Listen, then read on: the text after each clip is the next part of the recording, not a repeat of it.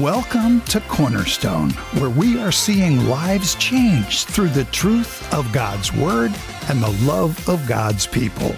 We're glad you've joined us.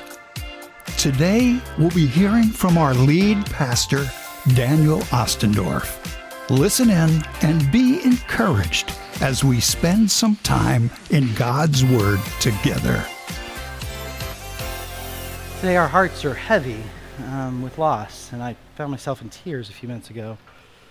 Um, so we'll see if we can get through the sermon. Um, we live in a world that isn't as it was supposed to be. We live in a world that, because of sin, is broken. We live in a world that all sorts of things happen.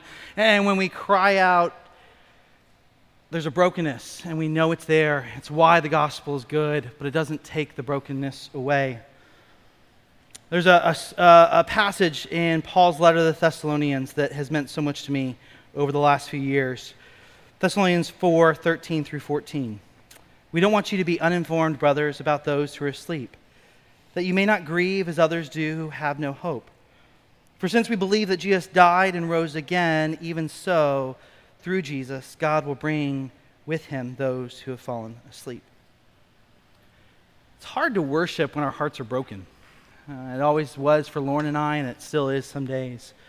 Because we worship a God who we know is in control, and yet we weep and we grieve things that shouldn't have happened. And what I love about this passage is that Paul says, grieve. Grieving is part of our story, grieving is part of our life. But we grieve as those who have hope. We grieve the impact of sin, but we grieve, but we hope in the good news of the gospel that things will be made right. We know that the same God who raised Jesus from the dead will one day raise us to new life. As a dad who's lost my son, there's a phrase in here that I've held closely to. It's in verse 13 and again in 14 about those who are asleep or those who have fallen asleep. There's great encouragement there that for those who are in Christ, death here is a falling asleep. It's not the end of the story. That they will be raised to life again, and we with them, and we get to hold them but man, we long and ache for them now. So there's great hope for me in many ways in this passage that we can grieve, but we have hope, and that hope involves the new life of those we say goodbye to. The death and resurrection of Jesus Christ and what God has done in our lives is the foundation of our hope. That God, who raised Jesus to new life, will one day raise us to new life. And so, as we open 1 Peter today, there's something similar going on in this letter. Peter is helping us anchor our lives in these truths this truth that we have been saved, born again by God, and there's an inheritance to which we will one day awake and we will enjoy for eternity. But in the in between, there is a very difficult, hard season. Hard because of how others treat us for following Christ. Hard because of the brokenness of this world and things that don't make sense, things that weren't supposed to be this way until sin entered the world and broke things. And we know as we fix our eyes fully on our Savior that one day we will meet the author and perfecter of our faith face to face. And that's what Peter's wanting to do for us here. He's wanting to root us in that truth. So as we walk through the hard, difficult things of life, we don't lose sight of that which God has done, saving us. We don't lose sight of that which is to come, the hope we hold on to, that we might live faithfully in this life, that we might worship in the midst of difficulty and challenge. It's no easy thing. And Peter doesn't take it lightly, as we'll see today. So, as we get ready to dive in, will you join me in a word of prayer? Heavenly Father, I thank you so much for your word. I thank you for how real it is that we do grieve and we rightfully grieve. But I thank you for the, the, the hope that's there too. That, Father, because you raised your Son to new life and through him have given us life, that we too will be raised for eternity with you. And we look forward to that, even as the pain of life now is hard. And so, Lord, we just ask that as, as Peter prayed for those who would receive this letter and hope that his letter might be an encouragement to them to stay the course to run the race faithfully, to live in light of the good news of the gospel. Father, we pray that you would help us to live, though it's difficult, for you and in light of that truth. Father, be with us as we open our word. May your spirit root those truths deeper and deeper in our hearts that we might live boldly for you. It's in your son's name we pray. Amen. Technology works first service, decides not to work second service. Go figure. All right. George Herman Ruth, better known as Babe Ruth, played Major League Baseball from 1914 to 1935. He's considered one of the greatest players of all time and certainly one of the greatest hitters of all time. He started off with the Boston Red Sox and then he went on to play for the Yankees. When he started playing with the Yankees, the, the Yankees shared a polo field with the Giants. But eventually, both those teams began to grow, and, and the Giants kicked the Yankees out. So the Yankees were forced to find a new home. So they bought a plot of land across the Harlem River, and in 1922 began building what became known as Yankee Stadium. It's unique for several different reasons. Yankee Stadium, both one, took less than a year to build. Two, it's the first time the word stadium was used to describe a ballpark. And three, that three tier seating system that maybe you hate if you're the nosebleeds, but it would be much worse if the tiers weren't there, started here. When the ballpark opened on opening day, it pitted the Yankees versus, you guessed it, the Boston Red Sox. Uh, the, the record setting crowd that day was almost double what they had ever seen at a baseball game in our country before that. The, the record at that time was 42,000 people at one game. Opening day at Yankee Stadium saw 72.4 thousand people in attendance and over 25,000 sent back home because there just wasn't room for them. The crowd was electric, it was excited. And Babe Ruth, who used to play for the Boston Red Sox, steps up to the plate. Now, he steps up to the plate early in, in one of the early innings to bases loaded, and he takes a swing at bat, and he hits the first ever home run in Yankee Stadium. He and his teammates run the bases, and they gain those four points. The game will end up being won, Yankees beating out the Red Sox four to one because of that home run. And to this day, Yankee Stadium is known as the house that Ruth built. In fact, Babe Ruth's wife will tell you that this game, this, this home run, is the only one he really cared about. It's the one he couldn't stop talking about. Maybe you wives can appreciate husbands just talking about the same thing over and over again, right? But for Babe Ruth, this was the defining moment of his career, and, arguably many who love baseball would say it was a defining moment in the history of baseball. Well, today we're going to look at a different type of house. This one isn't built by human hands. It wasn't made famous by an actor or an athlete or a, a star of any kind. No, this is a different house that's not built with chopped down wood or rock. It's a house built with this odd phrase living stones. Somehow built a, upon a living stone. And the things that happen in this, sto- this house built of living stones are things that have never happened in this way quite before. In today's passage, Peter's going to show us the house that God has built. Before we jump in, let's do a quick review to kind of remind ourselves of where we've come from.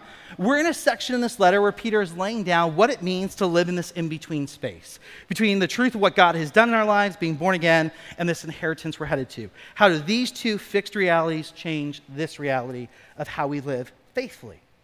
You might remember Peter is writing to Christians who have come to follow Christ. They've been rejected by their communities. They've lost their homes, potentially, their jobs. Maybe eventually many of them will be martyred. We know that under the great persecution of Diocletian, that thousands will be killed for their faith. So he's writing to people who, who know that and have experienced the truth that, that by living for Christ here in the in between and not just living for eternity, they will lose things. They will be rejected. They will be flogged. They will be kicked out of synagogues. They will be mocked. Those sorts of things. You see, Christ followers don't worship the same as their non believing neighbors, and they don't see the world the same way that they do. And so, finding themselves increasingly strangers in a, in a foreign land, maybe even the land they grew up in, they're asking this question what do we do? And, and what I love about Peter's letter is Peter is not saying, all right, you found it difficult to live here, here's your solution. Run away and build a new community. Run away to the hills, build a commune. No, Peter's saying, here's how you stand your ground. Here's how you stay living as God's ambassadors in the midst of a foreign land and living faithfully for Him. You might remember Peter is writing this letter probably about 62 AD under Emperor Nero. He's about to be killed for his own faith. If he's not already in prison writing this letter, he's very close to that being the case for him. He knows what he speaks of. Well, last week we saw Peter talking about this love for others, that, that there's a good love, right? This, this sincere love is one that's obedient to God's call to love your neighbor. That's where we start. That's a good thing. That's not a bad thing. That, that we would love others because God's asked us to. But, but Peter says there is something you can go even beyond that.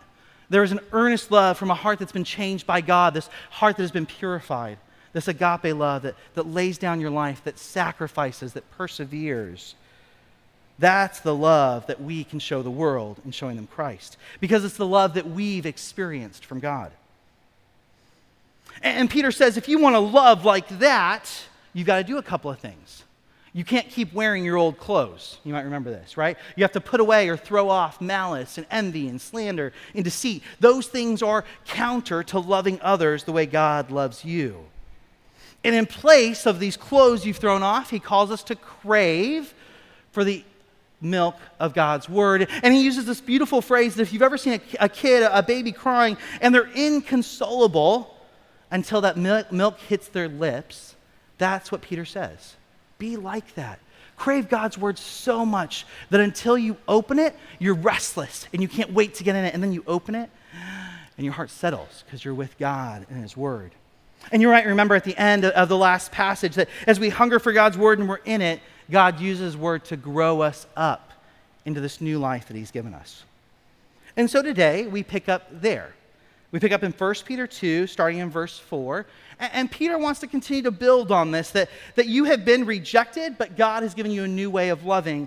That, that you had this way of living and you're putting it be, behind you. And now, today, he's going to focus on this question You've been rejected.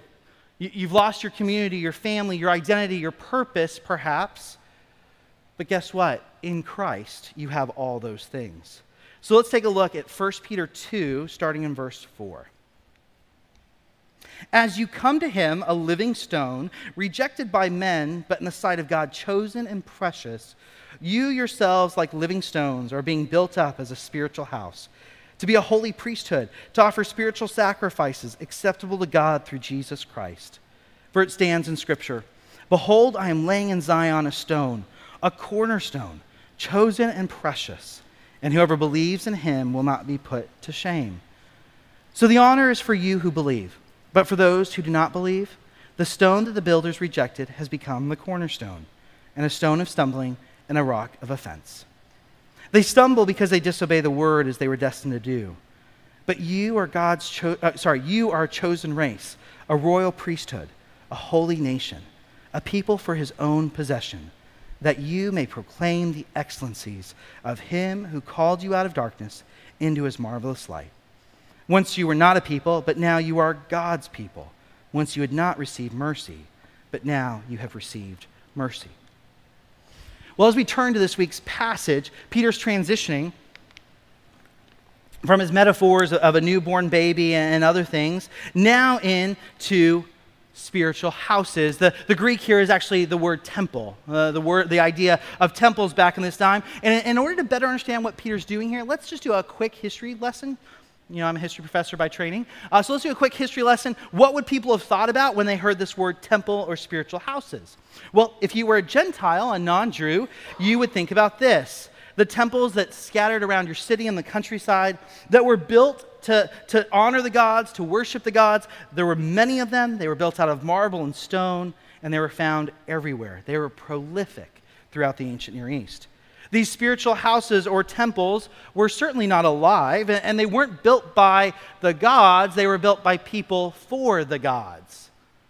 So this would have been weird language to a non Jew. This isn't how temples work. They're not made of living stones, and, and they're not built by God. We build them. Well, if you came from a Jewish background, you might think of this. You might think about the house of God. It's in a specific location, the temple in Jerusalem. And though it's built with incredibly impressive stones, these stu- stones too weren't living. And the people of God, a Jew might say, well, those are us. We're God's chosen people. And so Peter here is ruffling feathers a little bit. He's, he's kind of shaking their ground. Do you get what I'm saying? Because what I'm telling you is unlike anything you've seen. Peter is building on ideas of the Old Testament for sure. In the Old Testament, God had his people construct a tent. They called it the tabernacle. And that is where uh, the Lord's presence dwelled. He met Moses face to face. It's where sacrifices were made. It was a physical thing they carried with them. And then you fast forward and you get the Temple of Solomon. And, and here again, a place in Jerusalem where you would offer sacrifices, where you would come to worship. But what's interesting is when Solomon builds his temple, he notes something, and it's almost a prophetic word that he recognized the limits of this great building he had built. He says this in 1 Kings uh, 8 Will God dwell on the earth? Behold, heaven and the highest heaven cannot contain him. How much less this house that I have built? So there's always this question mark of, of the tabernacle and the tent and the, and the temple. These were, these were imperfect representations of God's house. There was always restless. And, and when you get to this temple, I mean, this is Herod's temple, and, and Herod built this temple, and it's multitudes bigger than Solomon's. It's gorgeous, it's ornate. It's really a PR campaign for the, the Jews to like me, is what this is. Uh, a squandering uh, of public funds, maybe, squandering, maybe. Um, but, anyways, that's what's going on here. And so when people hear this language from Peter that you're being built into a temple of living stones, these are their contexts. This is what they're, they're wrestling through and trying to figure out what does that mean. And Peter's saying that, that this house that God is building is nothing like the house you've ever built with your hands. I'm doing a, a new thing, as it were.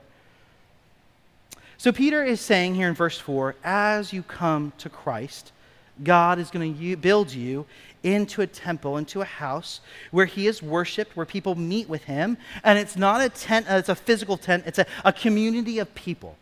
And so, church, rightfully, as we join together today, the church is not this building, though I'm thankful for the building and will increasingly be so in Houston's heat, right? We're thankful for this, but the building is not the church. And, and our brothers and sisters around the world who are meeting in basements and, and in, in, in secret rooms and in fields know that. Maybe in a way we don't, that we've never experienced. And that's what Peter's saying. There is a new house that's built around a community of believers, not around stones and brick. In order to help us understand how this changes the way we worship, Peter unpacks three key ideas in this text. So let's take a look at them. God builds with stones men have rejected. It's a really important piece, especially to his readers. God builds with living stones, and God doesn't force stones to be a part of his house. So let's walk through these together. God is building with stones men have rejected. One of the themes of this letter, as I mentioned earlier, is the idea of rejection. That, that we know the context of this letter where, where, Christians who are increasingly find themselves ostracized, pushed out of, kind of put to the periphery, periphery, or worse, actually killed for their faith. And so we see similar language in this passage. You might notice in verse 4, the, the language of rejection and being chosen. You might recognize in verse 6 the, the language of shame. In verse 7, again, rejection, and again in 9, being chosen. Peter hits home that before I talk about you, my readers, let me remind you of your Savior. That, that men rejected your Savior Jesus, but Jesus, as God's Son, was God's chosen, honored instrument for your redemption. He was precious in God's sight. All right, some cu- cultural background here that might help us understand what's going on. Uh, what's the big deal about all this honor and shame in this passage? Well, one of the unique characteristics of the culture that Peter's writing to, and, and that you'll still find in the Middle East and Asia today, talk to Mike Stewart, who lived in the Middle East for a while, is the idea of an honor shame culture. In an individualistic co- culture here in the West, we don't quite get our heads around this. But in honor shame culture, it's community driven. One's actions are not simply individual decisions. Your choices bring honor or shame to your family. In a previous generation, we, we had this in the US. I mean, you might remember your grandparent telling, like, slapping you upside the head at church because what you were doing brought shame to the family, right? We, we knew this, we've lost a lot of it. But it's the reason why today, when a Muslim becomes a follower of Christ, it is seen as bringing real shame on the family. You must have done something wrong as a family that someone would walk away from Muhammad, that someone would walk away from the community of their faith. And so, what do we get? We get a, a calling on the family members to an honor killing. You kill this one who's brought shame on the family to restore honor to the family. These things are, are very real still in our world today. And they might strike us, okay, well, that's that. But, you know, we see this in Scripture. Uh, think about Luke 4. In Luke 4, Jesus travels to Nazareth and, and he comes to the synagogue on the Sabbath and, and he opens up the scroll of Isaiah and he reads it and he tells those gathered what? Today, these words have been fulfilled in your presence. And everybody there knows exactly what he's saying. He's saying, I am the promised Messiah, I am the Son of God. What does that immediately mean? It means he's blaspheming. he is immediately claiming to be the Son of God, which no one should do, because God is above all and is not us. And what is Nazareth, his hometown, the people he grew up with, the people who knew his family? What do they do? They chase him out of town and try to throw him off a cliff and kill him. So we see the idea of honor and shame and the importance of honor and shame in Scripture. And so let's not miss that cultural context of this letter. Peter is writing to people who have been kicked out of their communities, that they have been told you've brought nothing but shame on your family, nothing but shame on, on, on the temple and, and on our community. And that's who he's writing to. And so he makes a big deal that not only were you rejected, believers, but Jesus was rejected. And just as God chose Jesus to be honored, God has chosen you. God has not just said, Hey, I like you. God has chosen you to build his house. The most noble, the most, um, the, the most, uh, my brain just totally lost the word, uh, but the most significant thing where God's people worship God, where they come to offer sacrifices to God, are not a building. It's you, the people who've been rejected by your world. What incredible honor. That's us, church. God wants to others to worship through you. God wants us to be a community that points people to Him. He's building us in the temple of His people. Well, while we don't live in an honor shame culture, I do want to bring this home in one more story. This week, I had the joy of meeting with some dear brothers and sisters in Christ, and they came to know Jesus as Savior in their 40s. And when they did, there was a very real rejection for them. Uh, the, the faith community they had been a part of pushed them out. Even though they had spent decades together, living together, and raising kids together, pushed them out, and their families didn't know what to do with them. And maybe some of you in this room have experienced that. That you made the decision to follow Christ, and your family, maybe at best case, doesn't know what to do with you, at worst case, doesn't want anything to do with you. So let's not miss the point that this still happens in our world today. Well, to his original audiences, to these dear brothers and sisters, Peter is saying this Though others reject you for following Christ, the God of the universe has chosen you. He's made you alive with his son and through his son, and he's building his house with you. We could stop there. Like, that's really, really good news. But it gets better. And what we don't want to miss is that Peter's not making this up. In Ephesians 2, Paul writes something very similar. Here we go. So then you were no longer strangers and aliens, exactly what Peter's readers felt like, but you were fellow citizens with the saints and members of the household of God, built on the foundation of the apostles and prophets. Christ Jesus himself being the cornerstone, in whom the whole structure, being joined together, grows into a holy temple. You see, we are built on the true cornerstone, Christ He's the one that gave us life, and He's the one that gives us life. And we are made living stones through Him, joined together, not a physical building, but a community of Christ followers. So God builds with stones men have rejected. We can take great encouragement from that.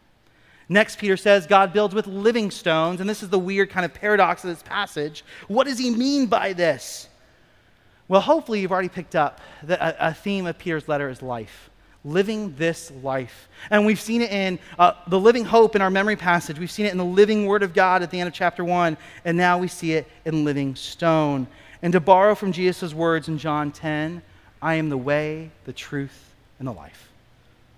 Peter's wanting to hit home over and over and over again.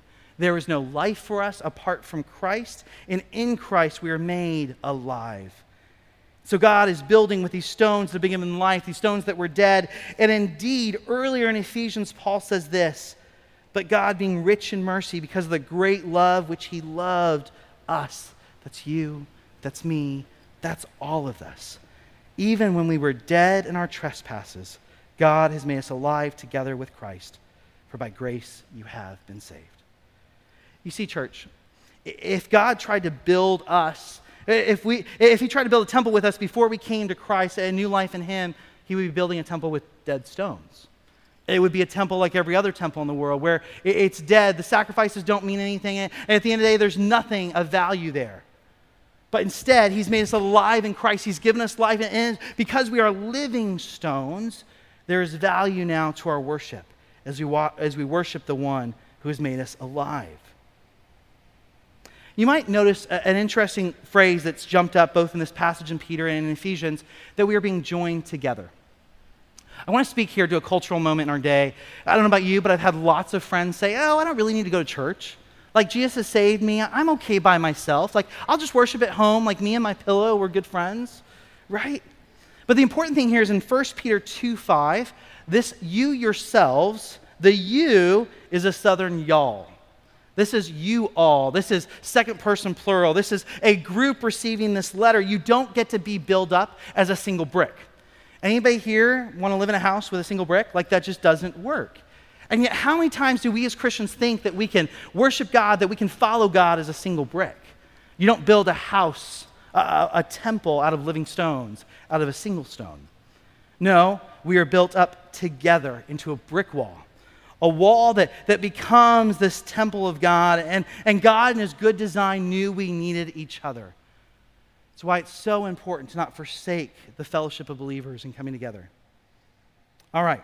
So, God is building this temple of living stones built on a living foundation, our resurrected Savior and Lord. And we are His people who were dead in our sins and were now made alive through Christ because of God's love for us. God is building His house with living stones. Third one God doesn't force stones into his house. As Peter continues, there's a tension here. We've seen this tension already in the letter. Some of you who love theology already know what this tension is between God's sovereignty and man's free will. How do those two work together? I don't pretend to try to solve it this morning for you because we've been arguing about that for years, but I think we hold them in tension. Let me show this, this tension to you. In our first week, we saw Peter encourage his readers that they were God's elect, God's chosen people. We see that again here, that they are God's chosen race, his called out ones in verses 8 and 9. It's clear from Peter's letter that God is at work. And as we just saw in Ephesians, we were dead in our trespasses and sins until God gave us new life. It's clear that God's involved. We have absolutely no power to make ourselves alive. Dead stones cannot make themselves living stones. That doesn't work. A dead body can't open its own eyes to understand what's going on around it, it must have its eyes opened. And that's where this beautiful phrase, called out of darkness. We don't walk our way out of darkness. We don't stumble our way out of darkness. We don't find our way out of darkness. We are called by a God who loves us out of darkness. The truth is, church, under our own power, we don't choose God. We don't figure this whole thing about God and Christ out on our own. God must first work in us to open our eyes to Him. But oftentimes we get stuck there and we don't talk about the other side of this tension. There are these two things that are pulling on each other that are true. Because the other part of this is that there's clearly a choice for us in this passage. Note the words that Peter uses. In verse 4, as you come to him. Verse 6, whoever believes in him.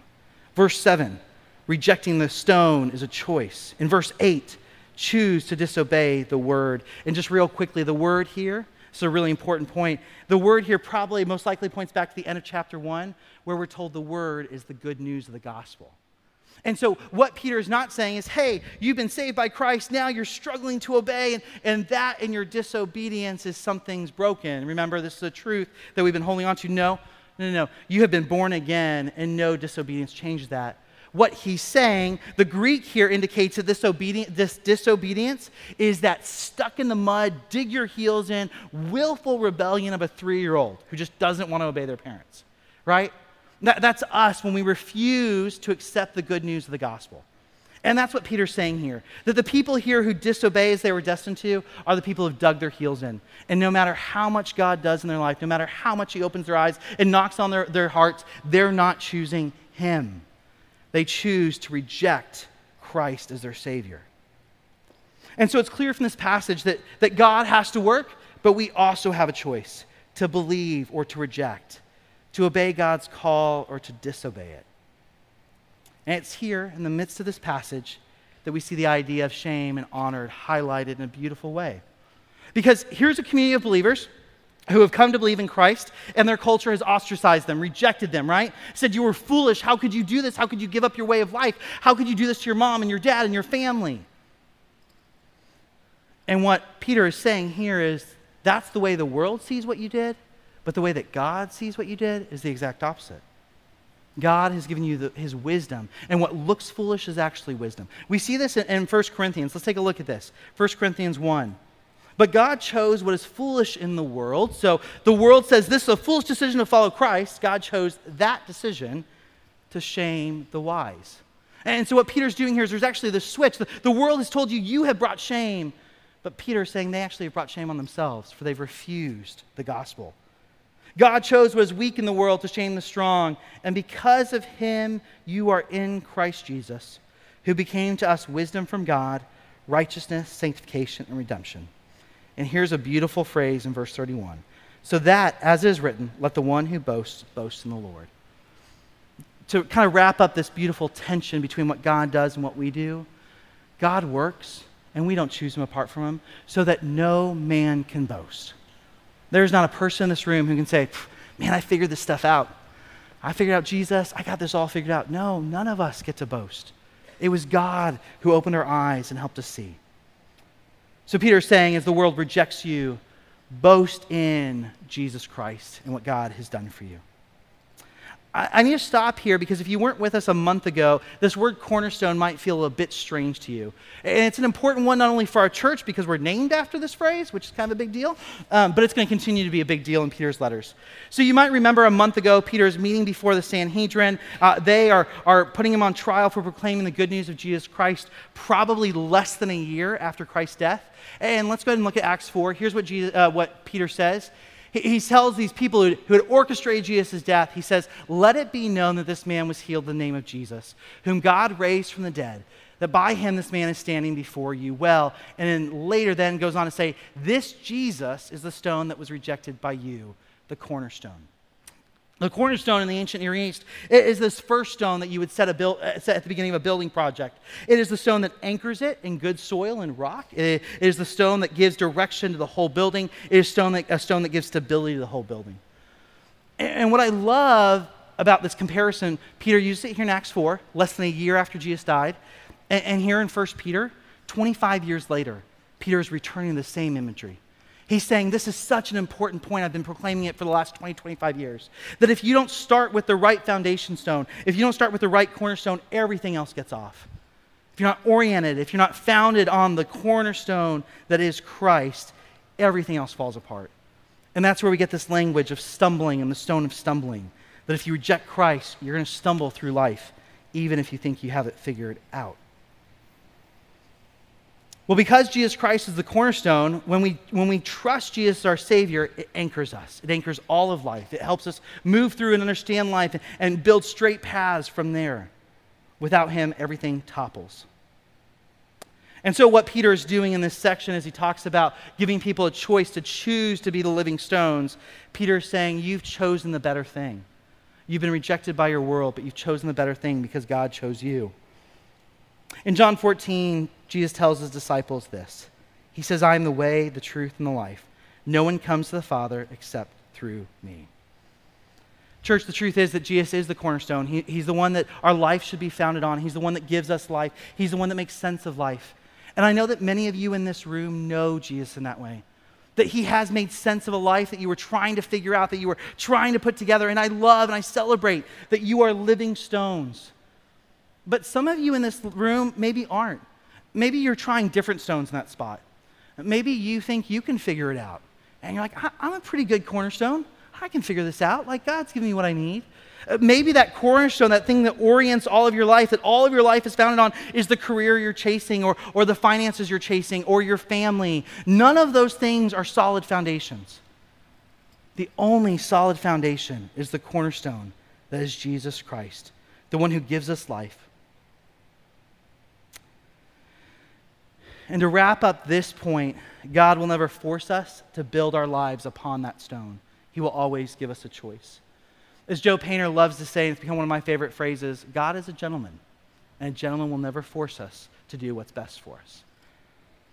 So God knows that we need him, but he will never force us to be his stones. So Peter has, has shown us a little bit of what it means to be this house of God that God builds with stones men have rejected. That includes you, dear brother and sister.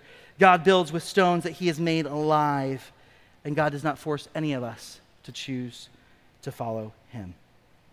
God is building his house, his temple, his dwelling place with stones that men have rejected, made alive by a message that men have rejected, a message that he will never force us to choose.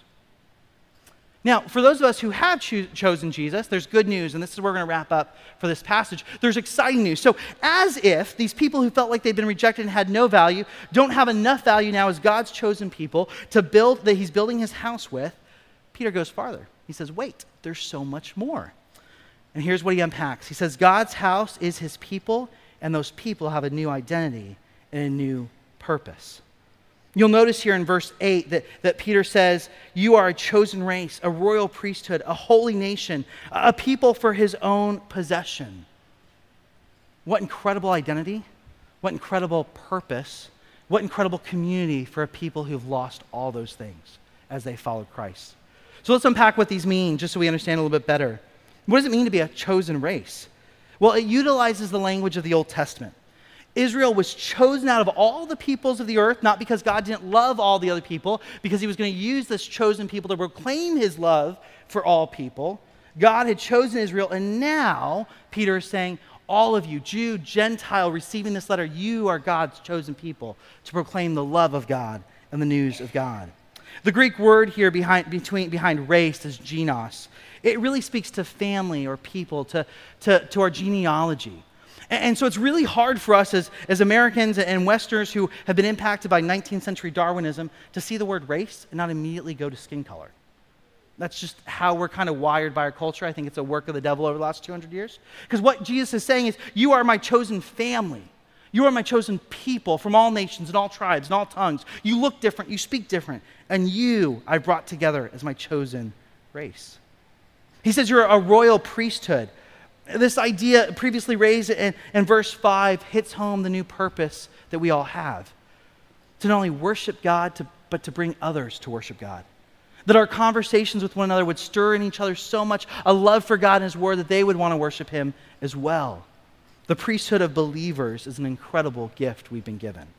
So we have purpose, and the most significant purpose of all. Third, uh, we've been made a holy nation. You may remember from several weeks ago, we talked about this idea. Peter says, Be holy as God is holy. We are a group that's set apart. We are set apart or holy people. And that's exactly how we should be.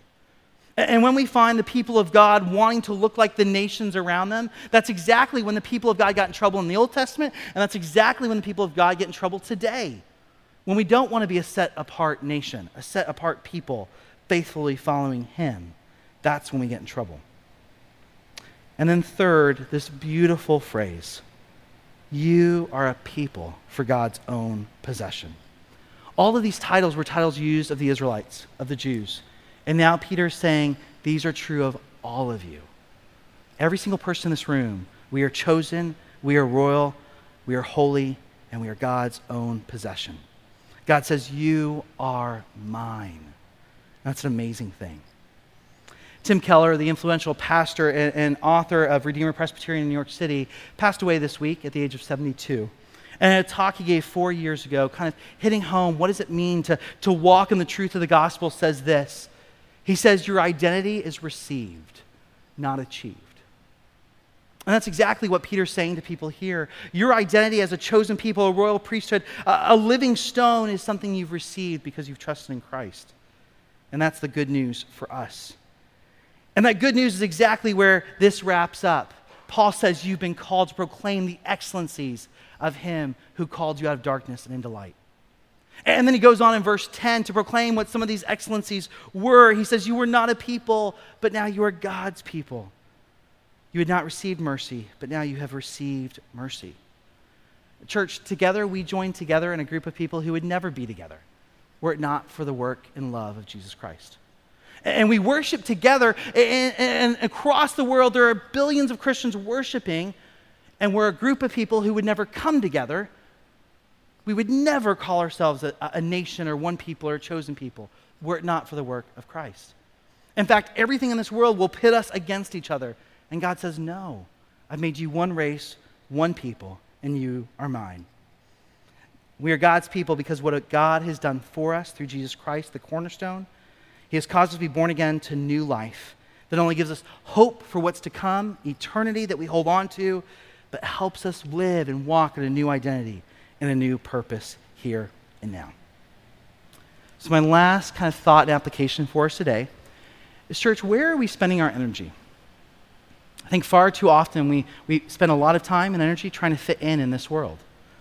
How do I look like the, the guy at work that's getting, being really successful in his job? How do I look like the family next to me? How do I, how do I do the things that everyone around me is doing? Because isn't that what I'm supposed to do as a good parent? Aren't I supposed to have my kids in all the same sporting events? Aren't I supposed to do all these different things? And, and Peter's saying, no, you were called out to be a separate nation, a different people. Church, let's spend our energy and our time living into that calling rather than trying to fit into this world. A world that will reject us if we stand for Christ, but a God who has brought us in and said, This is who you are. You have the most noble of purposes as my people. And as we do that, may we stand on Jesus Christ, the solid rock on whom our faith is built. Will you join me in prayer? Heavenly Father, we thank you for this morning. Lord, as we join together in this physical building, it's an incredible thing to think of your great love for us.